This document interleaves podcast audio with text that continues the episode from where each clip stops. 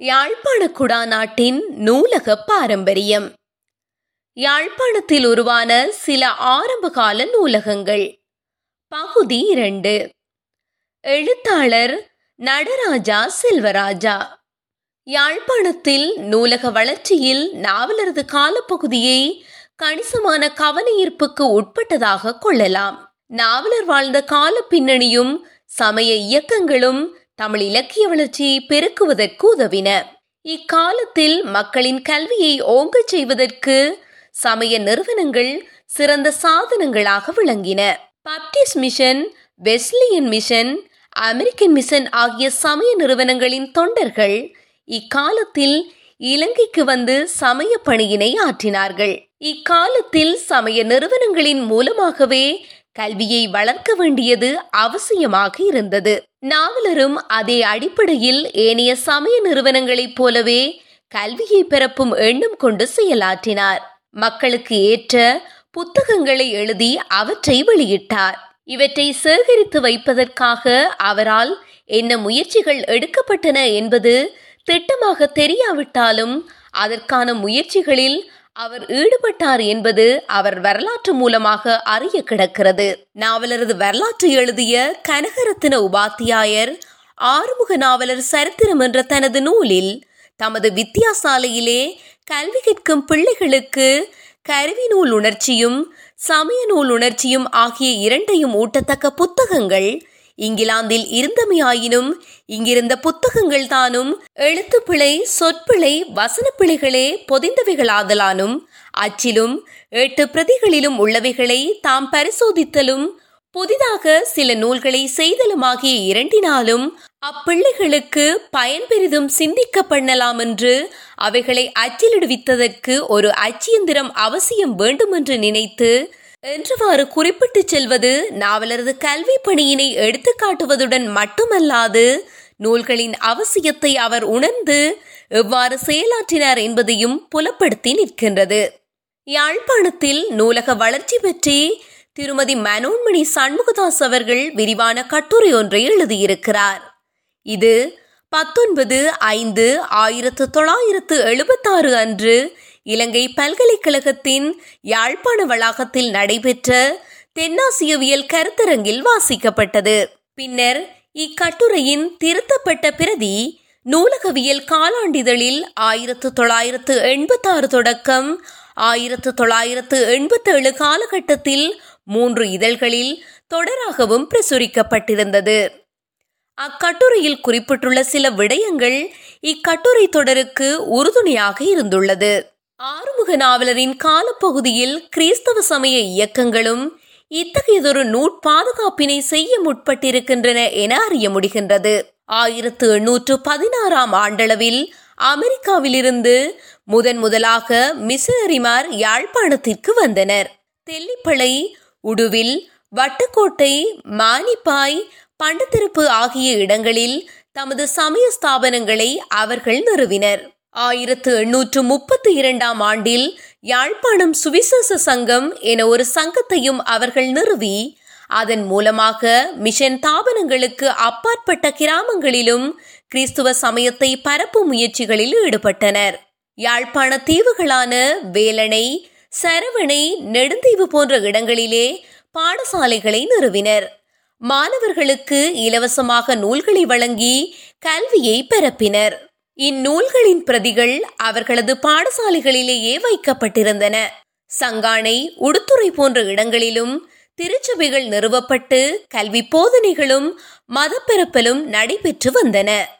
மேலதிகமாக இவர்கள் தமிழ் இலக்கியத்தையும் இந்து சமயத்தையும் சைவ சித்தாந்தம் முதலானவற்றையும் கற்று தமது ஆராய்ச்சிகளின் பெறுபேற்றை வெளியிட்டும் வந்தனர். மதம் சம்பந்தமான புத்தகங்கள் பிற மொழியிலே இருந்தமையால் அவற்றினை படிப்பது எல்லோருக்கும் சுலபமான காரியமாக இருக்கவில்லை. இதனால் கல்வி கற்றோர் போதனை மூலமே இதனை செய்து வந்தனர். மதகுருமார் புத்தகங்களை தேவாலயங்களிலே வைத்திருந்திருக்க கூடும் இதனால் இக்காலத்தில் தேவாலயங்கள்தான் உசா துணை நூலகங்கள் போல் விளங்கியிருக்கலாம் என்று ஊகிக்க முடிகின்றது. இதன் பின்புலத்திலேயே பௌத்த மடாலயங்களிலும் சைவ கோவில்களின் கருவூலங்களிலும் ஏடுகள் பாதுகாத்து வந்தமையையும் பொருத்தி பார்ப்பது சுவாரஸ்யமானது. பொதுமக்களிடையே இதனால் வாசிக்கும் பழக்கம் இருந்திருக்க முடியாது. மத சம்பந்தமான விரிவுரைகளையும் கதா சங்கீதைகளையும் கேட்கும் பழக்கமே அந்நாளில் இருந்திருக்கலாம். இதனால் இக்காலத்தில் நூலகங்கள் தோன்றுவதற்கு ஏற்ற காரணிகள் இருந்தபோதும் பெருகிய நூல்கள் இல்லாமையால் இவற்றின் தேவை ஏற்படவில்லை. இதற்கு காரணமாக அச்சியந்திரமின்மையையும் குறிப்பிடலாம். நூல்கள் அச்சியந்திரத்தின் வருகையால் நாட்டிலே பெருக்கமடைந்த பின்னர் மக்களிடையே இவ்வாறு கேட்கின்ற பழக்கம் மாறி தாமே நூல்களை வாசிக்கின்ற பழக்கம் ஏற்பட்டிருக்கலாம். நாவலர் கூட ஆரம்பத்தில் தமது சொற்பொழிவுகள் மேடை பேச்சுக்கள் மூலமே கருத்துக்களை மக்களிடையே பரப்பியதை இங்கு குறிப்பிடலாம். பத்தொன்பதாம் நூற்றாண்டின் இறுதிப்பகுதியில் சைவ சமயமும் கிறிஸ்தவ சமயமும் தத்தமது வளர்ச்சியிலே முதிர்ந்த நிலை அடைந்தபோது கல்வி நிலையில் ஏற்பட்ட மாற்றங்களாலும் பத்திரிகை துறை எனும் புதிய துறையின் வளர்ச்சியாலும் மக்களிடையே மாற்றங்கள் ஏற்படத் தொடங்கின. ஆயிரத்து எண்ணூற்று நாற்பத்தொன்றில் உதயதாரகி எனும் பத்திரிகையும் ஆயிரத்து எண்ணூற்று எண்பத்தொன்பதில் இந்து சாதனம் எனும் பத்திரிகையும் குறிப்பாக மக்களுக்கு பல்வேறு விடயங்களை பற்றிய அறிவினை செய்திகளாக ஊட்டத் தொடங்கின. இவை சமய கருத்துக்களையும் பொது விஷயங்களையும் பிரசுரித்தன. இந்த பத்திரிகைகளை பொதுமக்கள் சென்று படிப்பதற்காக படிப்பறைகள் அல்லது புத்தக சாலைகள் அமைக்கப்பட்டன. எனினும் குறிப்பாக இந்த காலப்பகுதியில் யாழ்ப்பாணத்தில் நூலகங்களின் வளர்ச்சி எவ்வாறு இருந்தது என்பதை நாம் தெளிவாக ஆதாரங்கள் மூலம் அறிய முடியாமல் இருக்கிறது. சமய வரலாற்றினையும் கல்வி வளர்ச்சியினையும் ஆதாரமாக கொண்டு அதன் வளர்ச்சியை ஓரளவுக்கு கட்டமைக்க முடிகிறது. தனிப்பட்ட முறையிலே ஒவ்வொருவரும் தத்தம் வீடுகளில் நூல்களை சேகரித்து வைத்திருந்தனர் என்பதற்கு ஆதாரங்கள் உண்டு. வட்டுக்கோட்டை செமினரி நூலகமும் டேனியல் பூவர் நூலகமும் பாடசாலைகளிலும் கூட முற்காலங்களில் இத்தகைய நூல் நிலையங்கள் இருந்ததாக அறிய முடியவில்லை. முதன் முதலாக யாழ்ப்பாணத்தில் ஆயிரத்து எண்ணூற்று இருபத்தி மூன்றில் நிறுவப்பட்ட வட்டுக்கோட்டை செமினரியில் ஒரு சிறு நூலகம் செமினரியின் மாணாக்கர்களுக்கும் ஆசிரியர்களுக்கும் பயன்படும் நோக்கில் உருவாக்கப்பட்டிருந்தது. போதிய அளவில் இந்துக்களை கிறிஸ்தவ மதத்துக்கு சேர்ப்பதில் வட்டுக்கோட்டை செமினரியினரால் போதிய அக்கறை காட்டப்படவில்லை என்ற காரணத்தால் வட்டுக்கோட்டை செமினரி ஆயிரத்து எண்ணூற்று ஐம்பத்தைந்தில் மூடப்பட்டது. இருப்பினும் வட்டக்கோட்டை செமினரியின் பழைய மாணவர்கள் இணைந்து ஆயிரத்து எண்ணூற்று எழுபத்தொன்றில் யாழ்ப்பாண கல்லூரி என்ற பெயரில் அதனை மீள கட்டி எழுப்பினர். செமினரியிலிருந்து தோற்றம் பெற்ற யாழ்ப்பாண கல்லூரியினால் இந்த செமினரி நூலகமும் இரண்டாயிரம் நூல்களுடன் பின்னாளில் ஆயிரத்து எண்ணூற்று அறுபத்தேழில் உள்ளிருக்கப்பட்டது. இந்த செமினரி மூடப்பட்டதும் இந்த நூல்கள் புதிதாக ஆரம்பிக்க பெற்ற யாழ்ப்பாண கல்லூரிக்கு வழங்கப்பட்டன. அமெரிக்க மிஷன் அச்சிட்ட நூல்களில் சில மறைந்து விட்டன எனினும் பெரும்பாலான நூல்களை இப்போது உள்ள யாழ்ப்பாண கல்லூரி நூல் நிலையத்தில் காணலாம். ஆசியாவின் முதலாவது பாடசாலை நூலகமாக கருதப்படும் யாழ்ப்பாண கல்லூரி நூலகம் இன்றைய வலிகாமம் மேற்கு சங்கானை பிரதேச செயலர் பிரிவிற்குட்பட்டதாகும். அண்டர் கிராஜுவேட் லைப்ரரி என பரவலாக அறியப்பட்டிருந்த இக்கல்லூரி நூலகமானது ஆயிரத்து தொள்ளாயிரத்து ஐம்பத்தி எட்டாம் ஆண்டில் இருபத்தையாயிரம் நூல்களுடன் காணப்பட்டதாக அறிய முடிகின்றது.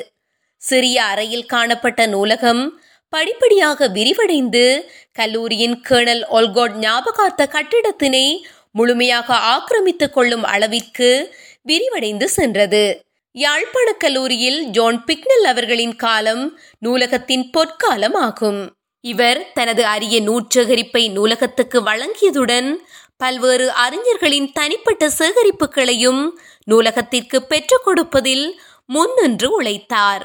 பின்னாளில் ஆயிரத்து தொள்ளாயிரத்து எழுபத்தி நாலில் யாழ்ப்பாண கல்லூரி வளாகத்தின் நுழைவாயிலையொட்டி நவீன நூலக கட்டடம் ஒன்றுக்கான அடிக்கல் நாட்டப்பெற்று ஆயிரத்து தொள்ளாயிரத்து எண்பதில் அது கட்டி முடிக்கப்பட்டு டேனியல் பூவர் ஞாபகார்த்த நூலகம் என்ற பெயரும் அக்கட்டடத்துக்கு சூட்டப்பட்டது. இந்த நூலக கட்டடம் திரு ராஜன் கதிர்காமர் அவர்கள் கல்லூரி அதிபராக இருந்த காலத்திலேயே கட்டி முடிக்கப்பட்டது என்பது குறிப்பிடத்தக்கதாகும்.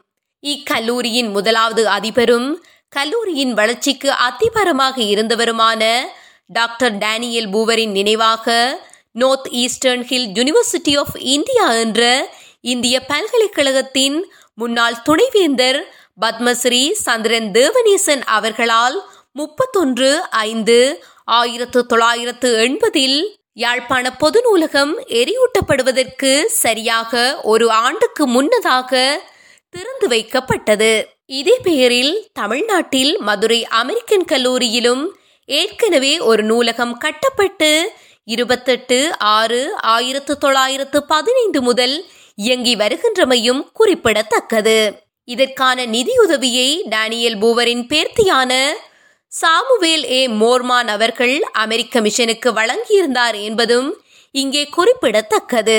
யாழ்ப்பாண கல்லூரி நூலகர்களான அமரர் கே. செல்லையா அமரர் ஆர். எஸ். தம்பையா ஆகியோரின் தீவிர கரிசனையின் காரணமாகவும் அர்ப்பணிப்பு மிக்க சேவைகளின் பெறுபேறாகவும் இந்நூலகம் ஆரம்ப காலங்களில் சிறப்புற வளர்த்து செல்லப்பட்டது. ஆயிரத்து தொள்ளாயிரத்து எழுபத்தி நாலில் நூலகர் ஆர் எஸ் தம்பையா அவர்கள் யாழ்ப்பாண பல்கலைக்கழகத்தின் முதலாவது பதில் நூலகராக பதவியேற்றுச் சென்ற பின்னர் இன்றளவில் தரமிக்கதொரு நூலகரை இக்கல்லூரி வளர்த்தெடுக்க தவறிவிட்டமை வேதனைக்குரியதாகும். ஆரம்பகால யாழ்ப்பாண கல்லூரியின் நூலக சேவையின் வரலாற்றின் சிறப்பான விளைபெயர்களாக சி. டபிள்யூ. தாமோதரம் பிள்ளை ஆர்னோல் சதாசிவம் பிள்ளை நெவின் சிதம்பர பிள்ளை பைமன் கதிரவேட் Pillai Edwards Kanagasabai Pillai D P ஹெண்ட் ஹெரோல் விஸ்வநாத பிள்ளை ஆகியோரை குறிப்பிடலாம். இவர்களின் அறிவு திட்டத்தின் பின்புலமாக இருந்த யாழ்ப்பாண கல்லூரி நூலகத்தின் சேவை பிறப்பின் விஸ்தாரத்தினை இப்பிரமுகர்களின் பல்துறை செயற்பாடுகளே நிரூபிக்க போதுமானவை. இலங்கையின் வடபுலத்தில் எழுத்தறிவின்றி இருந்த பலரை எழுத்தறிவுள்ள பிரஜைகளாக மாற்றிய பெருமை யாழ்ப்பாண கல்லூரியை சார்ந்ததாகும். ஆரம்ப காலத்தில் வணக்கத்துக்குரிய டேனியல் பூவர் இக்கல்லூரியின் அதிபராக இருந்தார்.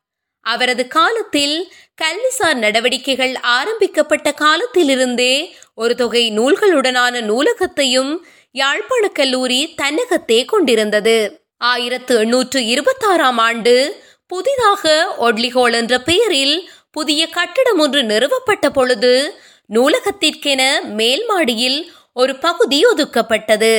அவ்வேளையில் இந்நூலகத்தில் அறுநூறு நூல்கள் வரையில் காணப்பட்டன. இதில் அநேகமானவை அமெரிக்க மிஷன் வழங்கிய நூல்களாகும். ஆயிரத்து எண்ணூற்று எழுபத்தைந்தாம் ஆண்டு பகுதியில் நான்காயிரம் நூல்களாக இந்நூற்றொகை வளர்ச்சி கண்டிருந்தது. ஆயிரத்து தொள்ளாயிரத்து எட்டில் வணக்கத்துக்குரிய ஜி ஜி பிரவுன் கல்லூரியின் அதிபராக நியமிக்கப்பட்டதன் பின்னர் ஆயிரத்து தொள்ளாயிரத்து பத்தாம் ஆண்டு ஆசிரியர் பயிற்சிக்கானதொரு நிறுவனம் ஆசிரியர் நிர்வாகம் என்ற பெயரில் தென்னிந்திய திருச்சபையினரால் நிறுவப்பட்டது. இதே காலத்தில் இந்நிறுவனத்தின் செயற்பாட்டுக்கென இக்கல்லூரிக்கு வருகை தந்த அமெரிக்க பேராசிரியரான கலாநிதி எச். இ. ஜோர்க் அவர்கள் கற்றல் மற்றும் கற்பித்தலுக்கான நல்ல நூல்களை இந்நூலகத்தில் இணைத்ததுடன் இந்நூலகத்தின் நூல்கள் அனைத்தையும் தூவி தசாம்ச பகுப்பாக்கத்தின் திட்டத்திற்கு அமைவாக மீள பகுப்பாக்கம் செய்து ஒழுங்குபடுத்தினார். இக்காலத்தில் நூலகத்திற்கென பிரித்தானிய கலைக்களஞ்சியம் தொகுதிகள் மற்றும் historians history of the world என்ற உசா துணை நூல்களின் தொகுதிகள் என்பனவும் வந்து சேர்ந்தன. அக்காலத்தில் இதற்கு ஒப்பான ஒரு ஆங்கில வித்தியாசாலை யாழ்ப்பாணத்தில் மாத்திரமல்ல இந்தியாவிலும் இல்லை. ஆசியா கண்டத்தில் ஸ்தாபிக்கப்பட்ட முதலாம் பெரிய ஆங்கில வித்தியாசாலை இதுவாம் இச்சாத்திரசாலையிலே மேலைத்தேச வித்தியா கழகங்களிலே கற்பிக்கப்படுகின்ற கணித சாஸ்திரம் தத்துவ சாஸ்திரம் ககோள சாஸ்திரம் பூகோள சாஸ்திரம் இலக்கண நூல்கள் இலக்கிய நூல்கள் ஆகியவற்றுடன் தமிழ் இலக்கண இலக்கியங்களும் சமஸ்கிருதம் கிரேக்கம் எபிரேய ஆதியாம் பாசைகளும் படிப்பிக்கப்பட்டன. என்று மெஸ்க வேலுப்பிள்ளை அவர்கள் தான் எழுதிய யாழ்ப்பாண வைபவ கௌமுதி என்ற நூலில் குறிப்பிடுகிறார். இதிலிருந்து அக்கல்லூரியின் கல்வி தரத்தை உணரக்கூடியதாக இருக்கின்றது.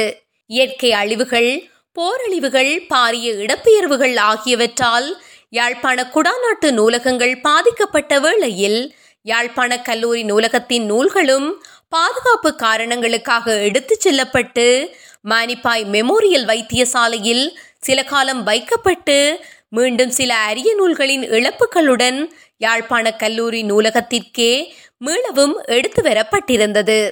யாழ்ப்பாண கல்லூரி நூலகம் எதிர்கொண்ட பாரிய சவால்.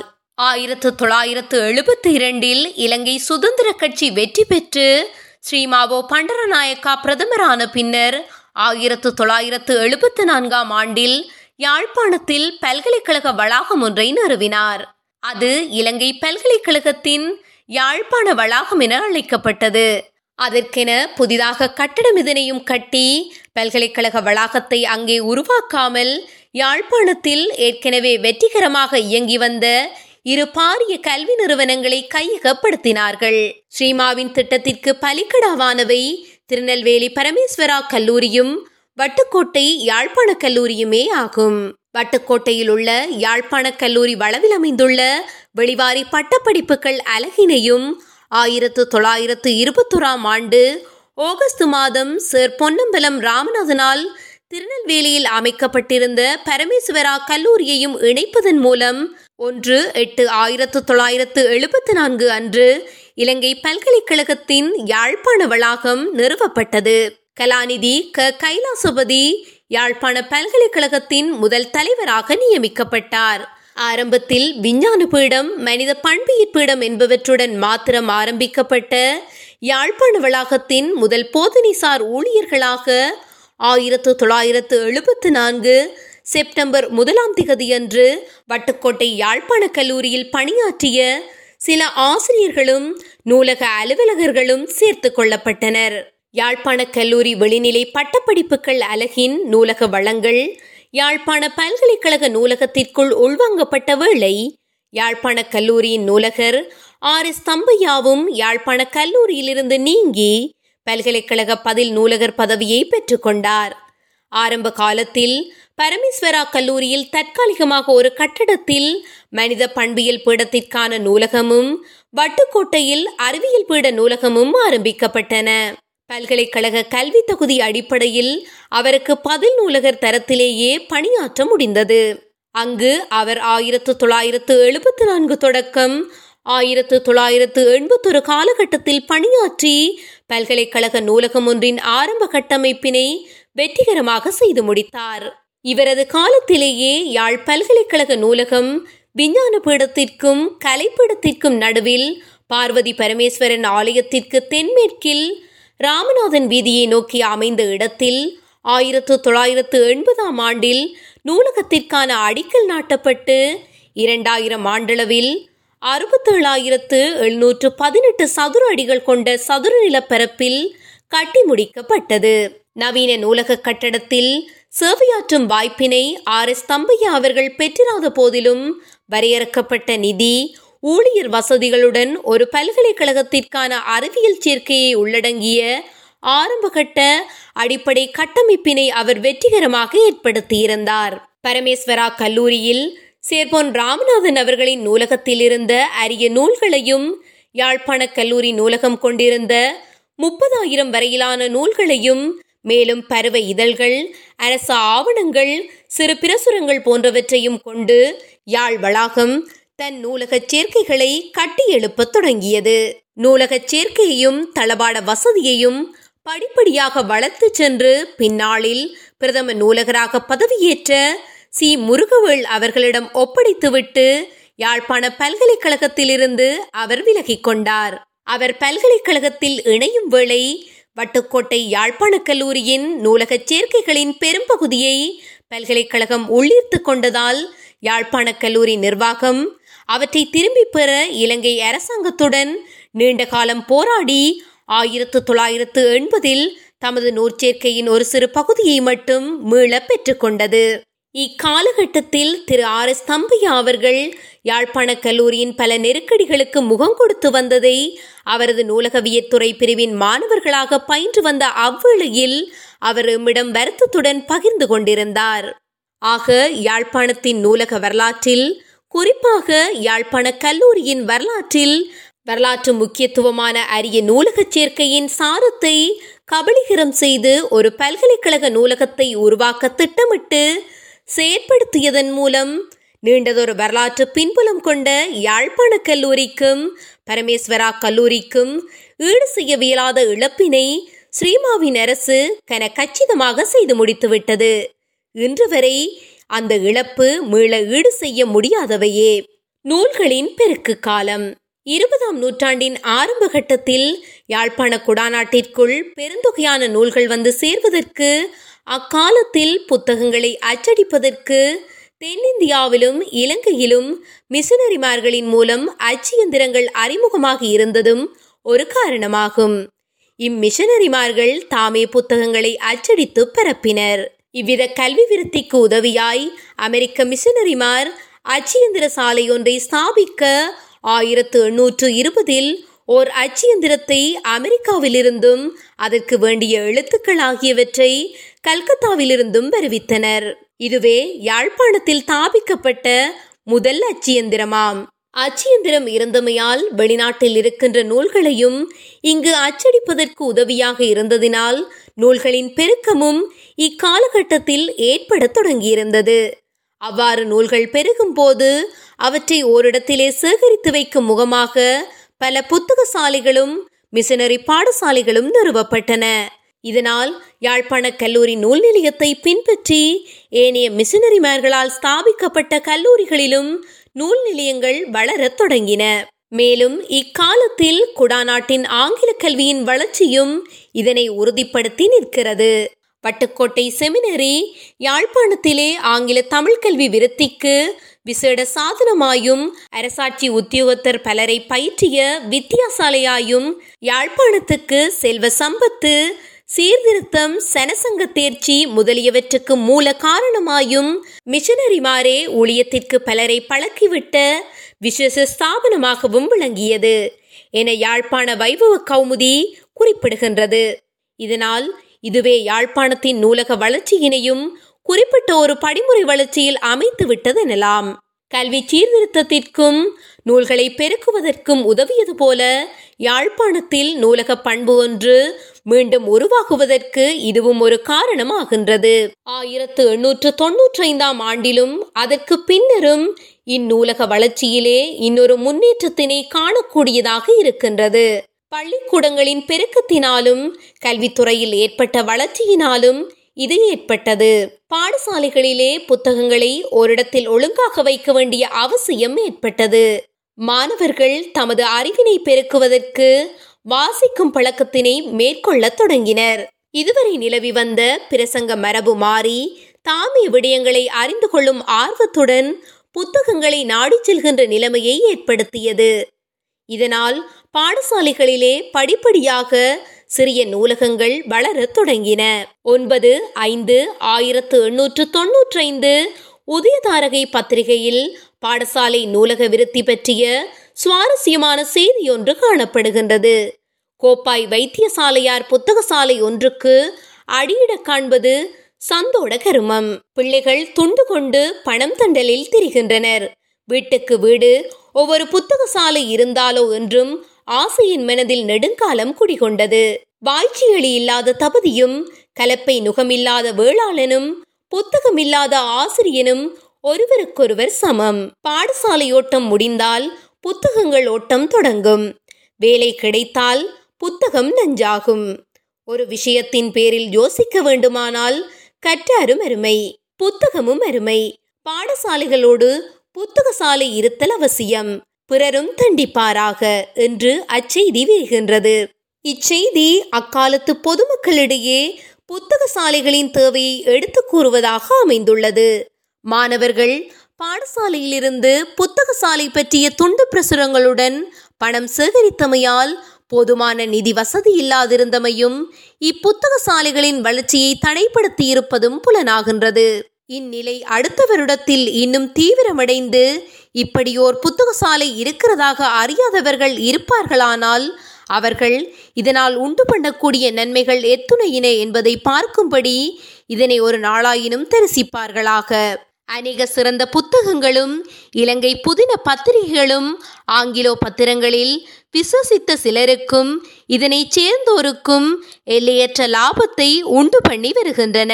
என ஒரு செய்தி உதயதாரகை பத்திரிகையின் ஆறு இரண்டு ஆயிரத்து எண்ணூற்று தொன்னூற்றாறாம் திகதி பதிப்பில் காணப்படுவது அக்காலத்தில் இருந்த யாழ்ப்பாண புத்தகசாலை பற்றிய குறிப்பாகும். தொடரும்.